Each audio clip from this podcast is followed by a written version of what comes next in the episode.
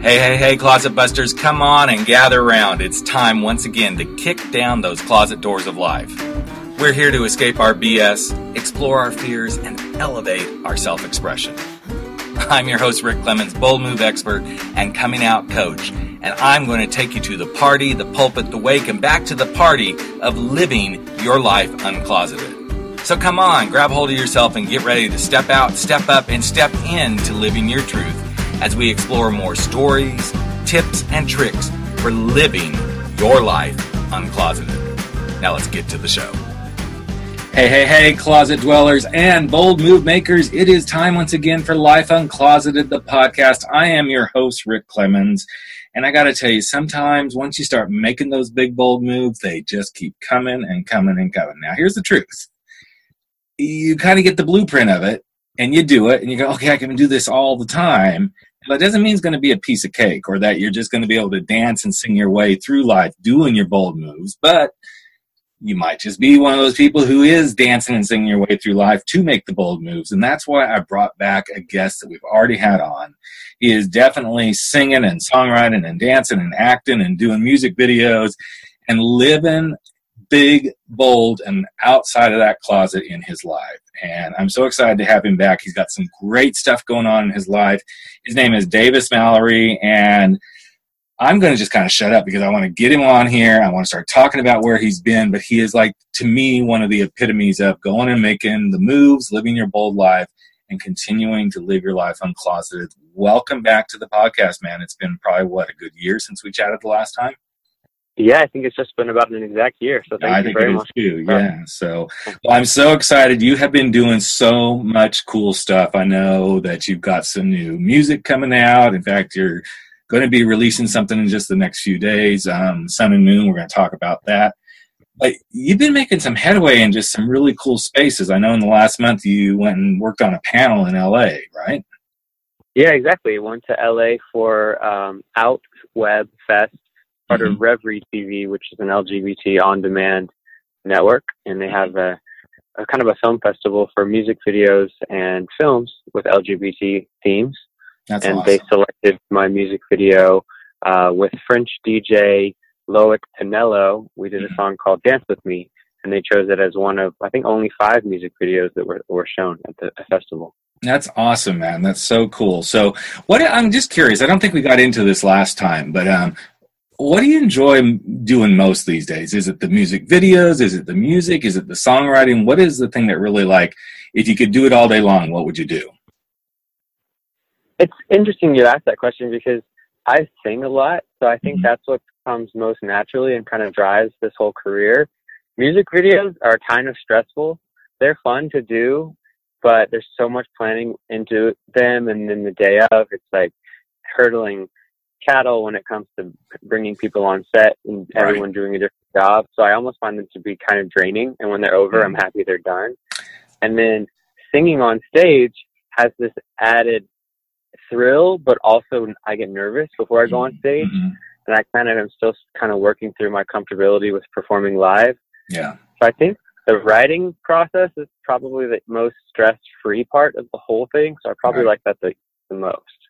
Well, I, I would think too that um, you know, Davis, it probably comes from a space kind of like, kind of like me as a speaker. I love, you know, coming up with the speeches and working through. In fact, I'm working on a new speech right now, and and I'm not Mister like, okay, here's the speech, let's memorize. I'm more of let's get the concept of it, which I know is different than songwriting because you got to get the words down, and then you got to put it to music, and then you do start to memorize. I do memorize a little bit, but I love I love the creation of the speech. I love that part because that's where I get to be like in my head and thinking about, okay, how do I want this to roll? How do I want it to land with an audience?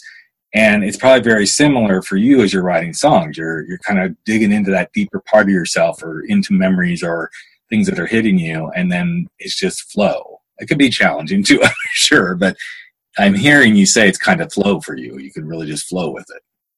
Yeah. Yeah. It's just a, kind of just a random flow of thoughts. Mhm. I'll, someone will give me an instrumental and I'll sing complimentary melodies and whatever lyrics come to my brain, just kind of easy. Um, that's the fun part. that's Yeah, where yeah, the yeah. work.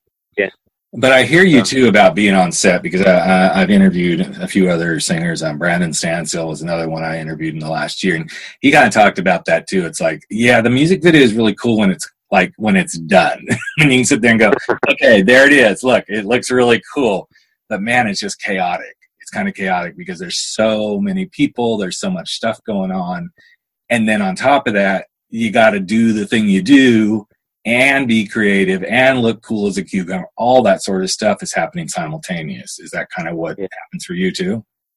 Yeah, exactly. The one for the sun and moon, we had two people from the press come and interview me during the filming, and I had five or six dancers and a makeup artist.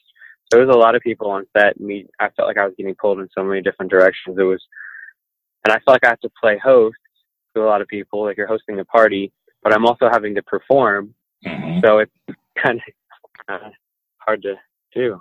Yeah. So what's driving a lot of the creativity these days? Is it coming from a certain space? Is it certain things going on in your life or things that you're seeing around the world? What's really driving some of the lyrics and stuff that's coming into well, your vocabulary of music? Last year, when I put out my very first album, Loud, it, I would I'd been dating a guy for three years, and mm-hmm. we'd broken up around the release so some of the songs right. were sad. Some of them were sort of like me starting to date again, new people, and kind of feeling feelings for different people. In my most recent life, like the last six months, I've been writing a lot of music, and it's it's not super love inspired. It's more happy. My lyrics, I I feel like my lyrics are getting better, and my even my writing style is getting better. Um, and each of the songs I have written that I'm about to release out are, but they're not really about a certain person anymore because I've been trying to stay single for the last year and I've pretty much successfully have, um, so that I can focus on myself and try mm. to hmm. take my career to where I want it to go.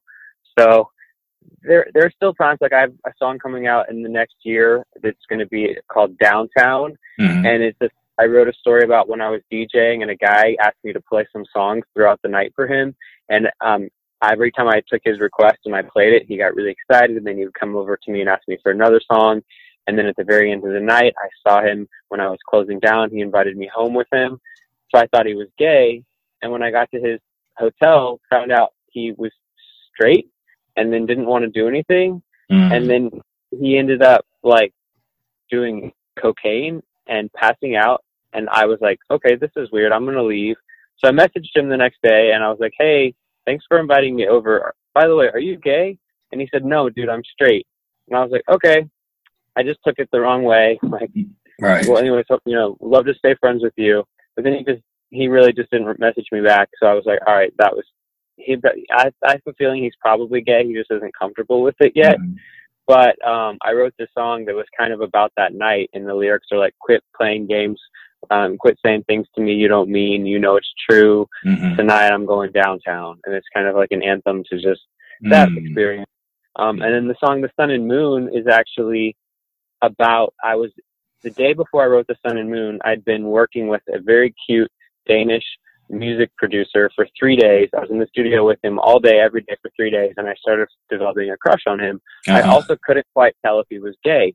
He had a lot of feminine mannerisms, but he was European, so that's kind of they're right. hard to read. Right. And then the next day I went to Sweden and having had this kind of like crush on him, I wrote a song called The Sun and Moon that was about him and this crush that I I'm really bad when I like a guy and I don't know if they're gay, uh, telling them that I think they're cute because if I know they're gay, it's like easy. But if I don't know they're gay, then it's really hard for me to talk about it. Mm. Um, so those are the kind of things that my music has been about lately, but different songs about different things, I guess. Mm-hmm. I'm curious because you just brought this up, and it's something that I find so interesting. Why do you think it's so hard for men? Okay, it doesn't matter gay or straight, but because you and I are both gay, I'm going to go that direction. Why do you think it's so hard for us as just men? Take the gay piece out of it to acknowledge each other as handsome or good looking. Why do you think yeah, we struggle with this? You know, I I actually had this encounter while I was in Amsterdam, where this guy that I had um, found really handsome and had become close friends with, and I was living in Amsterdam for two months. On my very last week in Europe, he seemed sad that I was leaving, and so I asked him to come over to my house and watch a movie. And he put on a gay movie, and as I was watching this gay movie with him, I was like, okay, this is his ability to come out to me. So when we went to say goodbye, instead of just hugging him goodbye, I kissed him on the lips, and he kissed me back. And then he told me that I was the very first guy he'd ever kissed in his life, Mm. and it made me wonder if this something this kind of reaction has gone on before with me and other men and they just haven't been able to have the bravery to do it because they can't admit that they find other men attractive um and then he quickly called things off with me when I got back to America and said he wasn't ready to be out Mm. um but it, it had made me think about the fact that we as men are not really comfortable with our attraction to other men Mhm. and um And I see I it in my. I see it in my straight friends a lot, you know, because I'm I'm the kind of guy that I I will you know kind of flirt with them just to like just to bug them, you know. And there's those that they just flirt right back, and I know there's totally nothing going to happen. One of my buddies calls me sexy Buddha because I'm a big guy, and and he I always tell him how much of a man crush I have on him, and that's the only reason we're friends is because I have a man crush on.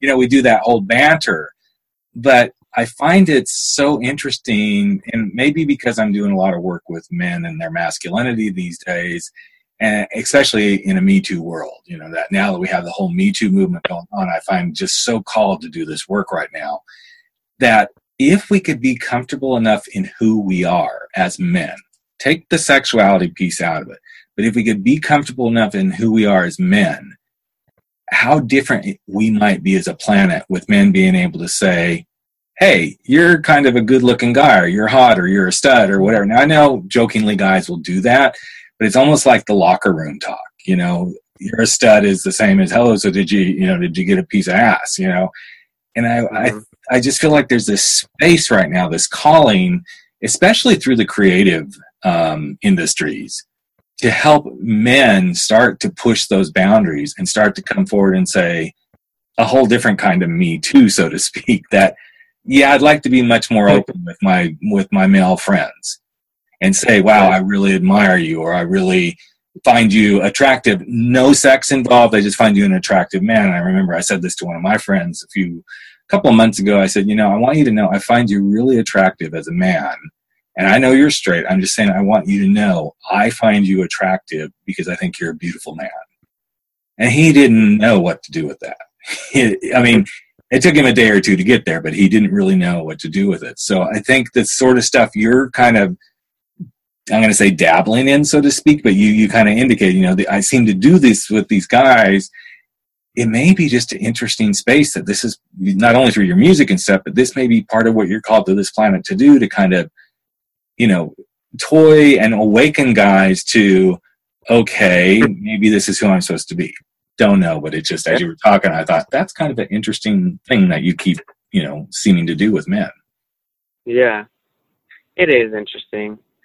Um, Does it make you Yeah. feel weird when you find out that they're not so open to it, or do you just kind of go, okay, well that that was just the experience, and you move on? um, I mean, I think that it. I hate to say it this way, because I'm a good-looking guy, that it happens to me somewhat frequently, where I'll either be someone's first experience with a guy, or Mhm. you know, I've had guys that have thought they were straight fool around with me. Mhm. Um, and it is uncomfortable because my last boyfriend, the reason we broke up is because I was his very first boyfriend and he Mhm. never wanted to come out and he still hasn't come out. And I didn't want to date people in the closet again. Yeah. So I have tried not to, um, go after that Mhm. kind of a person anymore as a part, as far as like a, a love So I'm- partner. I'm so glad you brought this up. Not that I want to go into this whole therapeutic thing, but you keep bringing these things up. I'm like, okay, this is a topic we haven't really talked about in a while. So it is a struggle.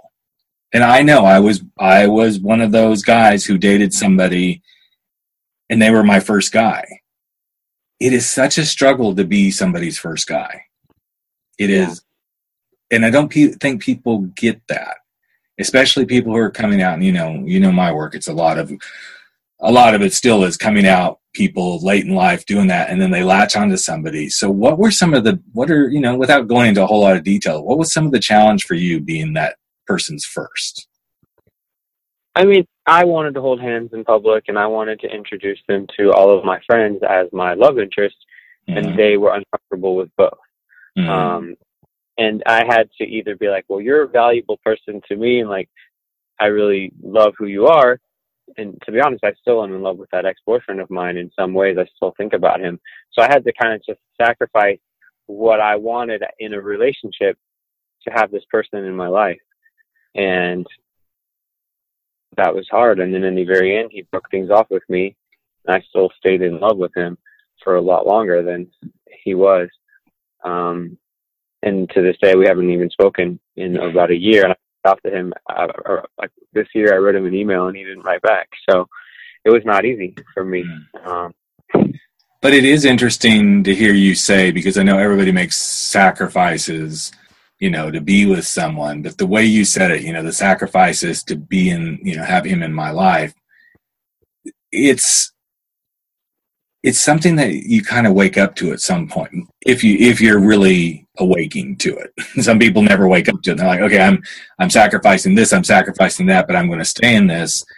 And you awaken to it. And I think that's something that's very beautiful because when you do awaken to this even though you know he broke it off when you it sounds like you have woken up to this that this is not what i need to be doing it's yeah. just it's not where you need to be yeah. and those life lessons are some of the hardest we learn but they're also the thing that gives us the most strength to move on and to kind yeah. of break the patterns you know i went through right after I came out, I went through kind of a pattern of dating guys like the typical not available. You know, they were either not available because they didn't like the idea of, you know, me having an ex wife and kids, or they didn't like the idea that my time was really focused on my kids as well as them, or they didn't like it that there was no chance in hell I was moving away from Southern California because that's where my wife and ex-wife and kids were. There was always, okay, I like you, but I can't be available to you the way I want to. And then I finally said, this isn't going to work. I can't keep going after these guys no matter who they are. I've got to find the guy that's like, okay, well, I'm willing to make some sacrifices and I yeah. needed to be willing to make some sacrifices too, you know. And I think that's the interesting space when we go through these life lessons like you've done, and you start to wake up to this and go, okay, this isn't a good fit, and this isn't good for me. Yeah, exactly. So this sort of stuff, do you find that it gives you the inspiration creatively, not just in the songwriting? Is there stuff that starts to show up in the way the music videos get produced and the design element, or is mostly just in the songwriting that you start to take these life lessons and overlay them into the creative part of your life? Well, I mean, when it comes to the music video for that song I described to you about that guy that had mm-hmm. been kind of giving me just weird signals and was very drunk and I think was possibly homosexual, just couldn't deal with it. Right. Um, I'm going to actually make a music video that basically just recreates that night. Yep. So, um, and then it, I don't really have other music videos on the table right now that are um, really about life experiences other than that one, but mm-hmm. I do tend to uh, kind of pair video with storytelling. Mm-hmm. Um, and uh, I just, like I said, I finished the Sun and Moon, and I wanted in the music video for Sun and Moon there to be some element of the fact that the song is about a male love interest. Right. Um, because to my own like fault, I haven't really put out a bold music video yet that shows myself as gay, even though I'm comfortable with doing that. I just haven't done it. So I'm trying to go further in that direction with my videos. Um, and for the Sun and Moon, it doesn't really have a very strong gay mm-hmm. storyline, mm-hmm. but I do have a guy that is used as just a sort of direct visual to the fact that the song is about my attraction right. to men. Yeah. yeah. Um, so. so as a as a singer and a songwriter, as a you know gay singer songwriter, is there a gay, lesbian, I don't even maybe transgender singer songwriter that is kind of like your muse, the person who inspires you, or is it somebody else in the music industry that really drives you forward? Well, it's interesting you said that because um, just very recently, I had the opportunity to meet Justin Tranter, who is very well known for writing Justin Bieber's song "Sorry" and Selena Gomez's song "Bad Liar," and he's written songs by Britney Spears and Katy Perry. And he's someone I greatly admire, and he turned out to be super delightful. He's like really smart. He's an activist for a lot of causes, and he, well, it was he was someone that I've looked up to. And you know, a lot of times you meet people you look up to, and they're not nice or they have an Mhm. ego, but he he was neither. He was really nice and um, really friendly. Um, so he was someone that I, he is someone I look up to as far as like an LGBT Mm. advocate and writer, songwriter. So what what what about him inspires you? I'm always curious when people say that. I mean, I think I I- my music is very mainstream pop, and like his music is even light years ahead of that. It's like he's had number one songs. Right. right. Um, he's a gay man, and he's he's out and he's loud and he's proud about his sexuality and his. Mhm. He says that he's gender non-conforming, Mhm. and he's um he's a I don't know. I just think he's cool. Mhm. Someone I certainly look up to, and um would I like think to it's have. this- interesting when we can find those people because, you know, it's not only a guidepost, so to speak. It's it's not just somebody we go, oh yeah, they're kind of like someone I admire and I and could I wish they were a mentor. It's really that person that that I look to, you know, to, to give me a spark on those days when I'm just like, I hate this. I don't want to be doing this anymore. And then I, I will go and I will step into those people who most inspire me. Even if I've never had a conversation with them or met them, I go and I step into it and go, but this is, this is why you're doing this because you have the spark. You have the person that you go, I aspire. I don't like to use the term aspire to be like them, but I, I aspire to do the kind of things that they have done to contribute to the planet. You know, I don't think I want to be like anybody. I want to be me. But I Yeah. also want to take what I've seen in certain people and go, yes, that's it. you know, that's that's the person I want to be. You know, I want to be doing things that has that kind of impact in the world. And I think it's great when an artist will share, well, yeah, you know, most people, oh yeah, you know, this was my influence. And I get the influence piece, but I, I really like to look for, okay, where's that person? And I'm sure a lot of people, unless you're in the industry, you've probably never heard of him. You may have if you're really deep into, okay, who are the songwriters behind the big, you know, the big names. But to hear somebody that I, I'd never heard of him until you said that, but then as you started listing off the songs, I'm like, oh, okay, yeah, I know those songs. So, um, so that's very cool. So I also found it really powerful when you said you've chosen to be single for the last year. Was that a tough choice? Yeah, I mean, I'll be I'll be honest. It's it was hard because I think I was addicted. You know, I, I've been trying to work through my addictions in the last year because I one of the reasons that and I'll talk openly about it that my ex boyfriend and I had our like final end is that I punched him in the face when I was drunk. But I was also dealing with a lot of pent up aggression towards him and resentment towards him, and um, I've become sober over a year now from alcohol, which also relates to all other drugs too. I never really was a drug user, but I uh, have definitely tried things and I'm completely sober as of January 29th. Awesome. That also played itself into just a relationship addiction and sex addiction that I was also trying to become uh, to sort of like deal with second to um, to alcohol. And um, you know, it was really easy to get on the dating apps and try to replace my boyfriend with someone else. I Mhm. just didn't really feel like that was healthy for me as I was trying to uh, deal with alcohol. Mhm. So I have, yeah, kind of just fought off dating. Um, I did date a guy. Actually, we- we just broke up about uh, two weeks ago, but we only dated for about three weeks. And I told him um, I just didn't feel like a a we were even meant to be together. I just didn't feel like we were very compatible. Mhm. Um, and B, I was starting to feel some of the same sort of aggressive nature that I felt towards my ex, towards him.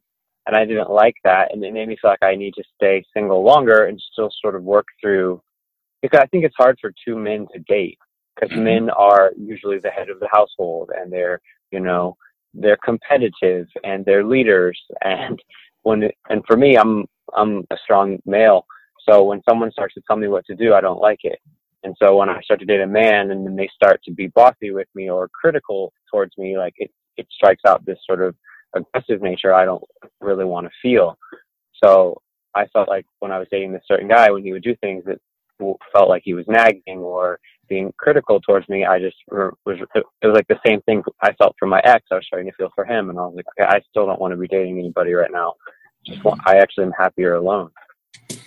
I think that's a beautiful. I hate it when I say I think because I use that a lot. But as I'm sitting here thinking through what you're saying, it's a beautiful self awareness, and yeah. it isn't easy. And especially, and I love all my gay brothers, even those that are listening right now. Even though I've never met you, I love you for listening. I also love you because I think our struggle. I hate to use this phrase, but the struggle is real. The struggle is real to try to date men so of course, you know, I could just I just opened the door to all the right wing Christians will go, see, we told you. No, the struggle is real to date anybody. But yeah. when you have the masculine energy and the masculine energy, which I I personally believe is a natural thing that happens, is there is to me homosexuality is as natural as heterosexuality. They're just they're just this is just the way it is. But there's a challenge when it's definitely masculine and a lot of people say, well, but what about the guys that are really effeminate? I'm like, it doesn't matter. There's still masculine energy to masculine energy happening here, folks. Because yeah. there are women who have a lot of masculine energy too. And I have been in a lot of friendships with those kind of women and I like feel that same thing. I feel the aggression. I feel the like need to be in control, all that sort of stuff.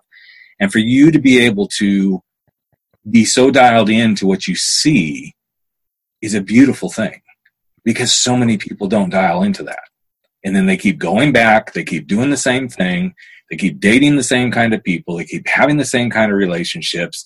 They may come off of whatever addiction wagon they're on, and then they go, Why can't I get this right? When the simplest thing is wake up, be awake, yeah. and see what's happening yeah. for you. You know?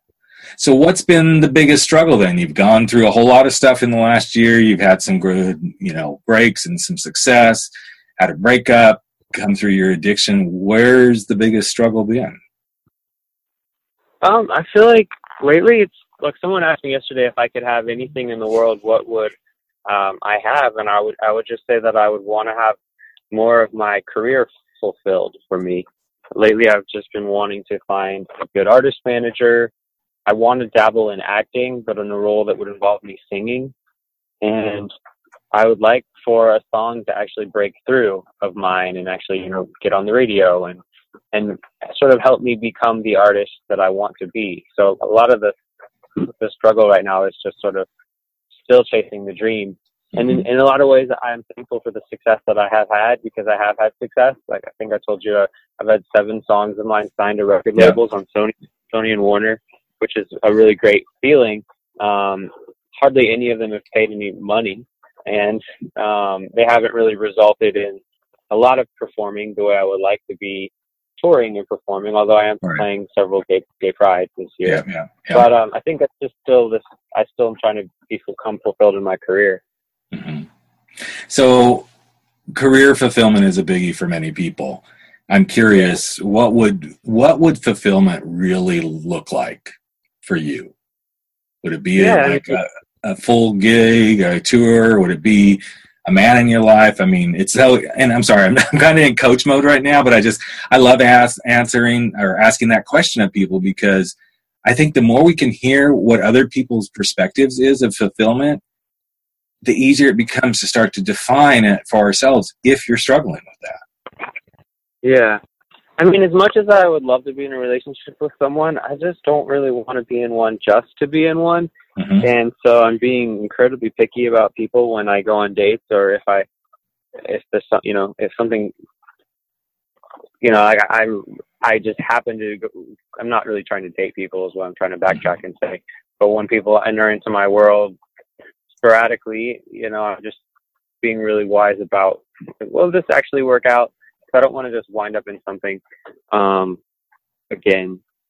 And then um, yeah, career fulfillment is sort of the biggest goal. And I guess someone else asked me, or when I was having the same conversation the other day with a friend about what would make me happy, I was, you know, I really enjoy exercise and, and being outside. And I'm also trying to think through what city I want to live in because I've been in Nashville for five years. And while this city is like built on music and I've done a lot of with my musical dreams here, um, being on TV again and, and film and acting, there's not very many times the movie will film here or even TV shows film right. here. We have the Nashville TV show and that's kind of almost over now and really no movies. So I think it's time for me to move to another city if I want to chase that dream. And that's like the current dilemma slash decision. Mm-hmm. So when you think about a city, and I'm not talking about giving us a specific name, but what are some of the what are some of the characteristics a fulfilling city would have for you? Well, you know, a vibrant gay aspect, um, and I'm and I'm actually trying to decide between New York, LA, and someplace in Europe, um, and then a rich environment of musicians and music producers, so that I can collaborate and still consistently create music. I don't want to move to some city that doesn't have a music culture. Um, and outdoors, like sun, warmer weather mm-hmm. would be perfect. That's why New York isn't really calling me that well. And even parts of Europe, I don't want to be there during the winter. Right, so. right. Yeah, no, I get it. You know, it's so interesting because I I know that that kind of question kind of can stop a lot of people. And and that's why i say don't put in don't necessarily put a, a, city name on it but what are the characteristics? And i was talking to a friend of mine the other day who's in kind of a similar space trying to figure out where she's going next. And she's actually packed up everything for the next three months left her job and she's off in asia for three months just trying to figure out what's next. And she said it has to be interesting. It has to scare me a little bit, but not frighten me. It has to be a space where I can decide to go do whatever I want to do, kind of whenever I want to. And it has to be a space that I know has a heartbeat. She was happy, hmm. you know, and I thought those were some really interesting descriptors, you know. Yeah and especially the I wanted to be a little scary, but I don't want it to frighten me. And when I delved into it with her, I said, "So, tell me a little bit more about that." And she goes, "Well, I want it to be scary to not know exactly what to expect, but I don't want to be like walking someplace and feel like I can't be there and and not feel safe as a woman." You know, and I said, "Okay, I get that. I get that whole piece of it. You know, it's a very interesting way to approach things." But uh, so you've got a lot going on, lots of things moving forward. A year from now, if you could be having this conversation with me since we seem to have start, started this pattern, um, what would you like to be different? Well, I mean, I really hope that the song that I put out, Sun and Moon, actually gets on the radio, which mm-hmm. is currently something I'm working on. Um, sending it out to certain people mm-hmm. that work in radio. Um, you know, I'd love for next summer that I actually play some some mainstream music festivals, things like Coachella, Lollapalooza, South by Southwest, for example, mm-hmm. are current goals. And I would like to have sort of checked off that bucket list item of, of finding a, of a, a, movie of some kind that allows me to sing. Mm. So, so, those are those are things I'd love to have done by next year. Mm-hmm. Nice goals, man. Really nice goals. So you've gone through a lot of changes since we last talked. Um, what do you think you've most learned about yourself over last year? Um, I feel like sobriety is the best decision for me personally, um, and that's my favorite thing. That's my favorite success story that I've accomplished. Um, because even as early as just this weekend, I witnessed two really drunk people riding an elevator, trying to push the button on their elevator, and holding drinks in their hand. And I was worried about them, hoping that they'd make it safe through the night. And last weekend, I was DJing. This really nice woman started hitting on me. Then I told her I was gay. Then she said she wanted to set me up with her cousin. And then at the end of the night, I saw her get escorted out in an ambulance. Mm-hmm. And I was really saddened to see that. And mm-hmm. every weekend as a DJ that I see people just over drink Mm-hmm. And uh, I think that's my favorite thing.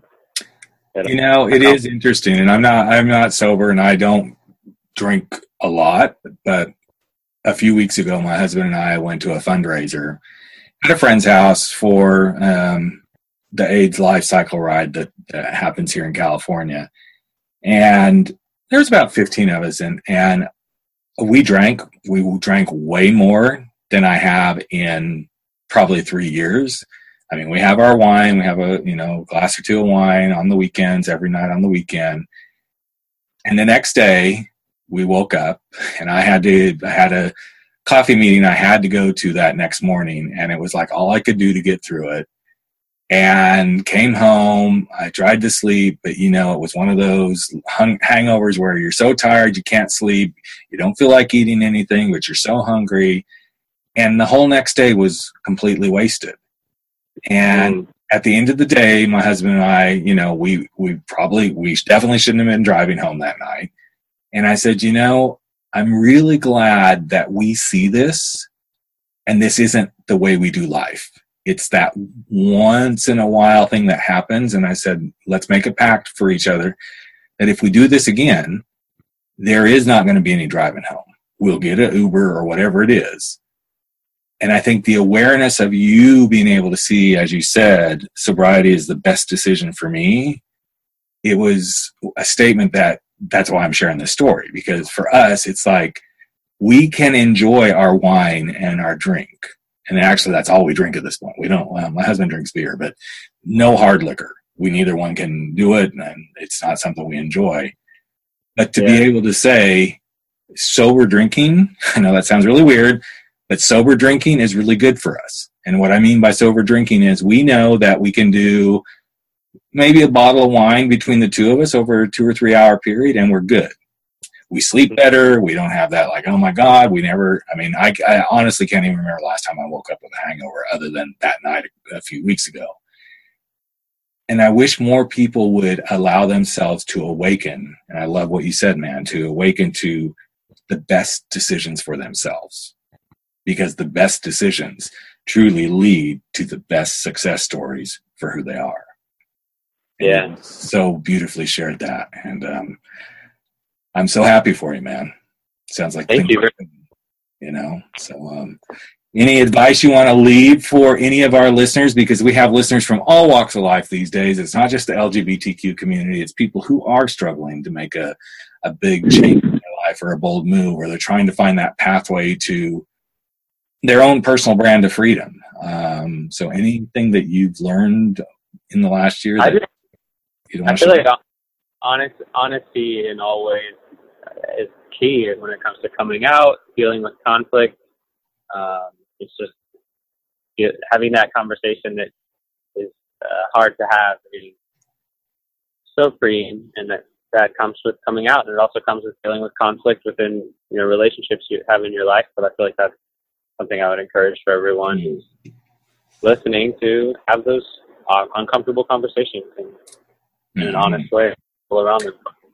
You know, I don't know how you just did this, but I just interviewed, and it's actually uh, it's either airing right before this podcast airs or right after.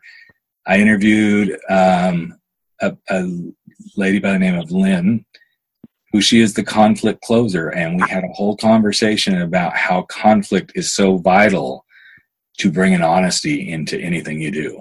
And um, so interesting that the vibes were there. That energy just connected, tying two shows together. But um, very cool, man. And I just want to thank you for your honesty and for being you and continuing to pursue your dreams, your life, making your bold moves, and constantly just mirroring what it means to live your life uncloseted. It's just it's a pleasure to be acquainted with you and to once again have you on the podcast, man. So thanks so much for carving time out today and sharing your beautiful self with my audience.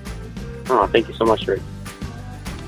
All right, there you have it. Another episode of Life Uncloseted has come to an end, but that's okay. We're going to be back in just a couple of days sharing more stories, tips, tricks, and wisdom for helping you live your life uncloseted. And you know what? You can share it too. Just take a few moments if you like and if you believe in this podcast and share it with someone you know today. Share it from your phone, go share it on iTunes, Stitcher, wherever you are. Maybe even give us a rating and review because you know what? It's all about the planet living their life uncloseted. I'm Rick Clemens, host of the show and the guy who helps you make those big, bold moves. and I hope you never stop stepping out, stepping up, and stepping in to living your life uncloseted. Catch you real soon. Take care, everyone.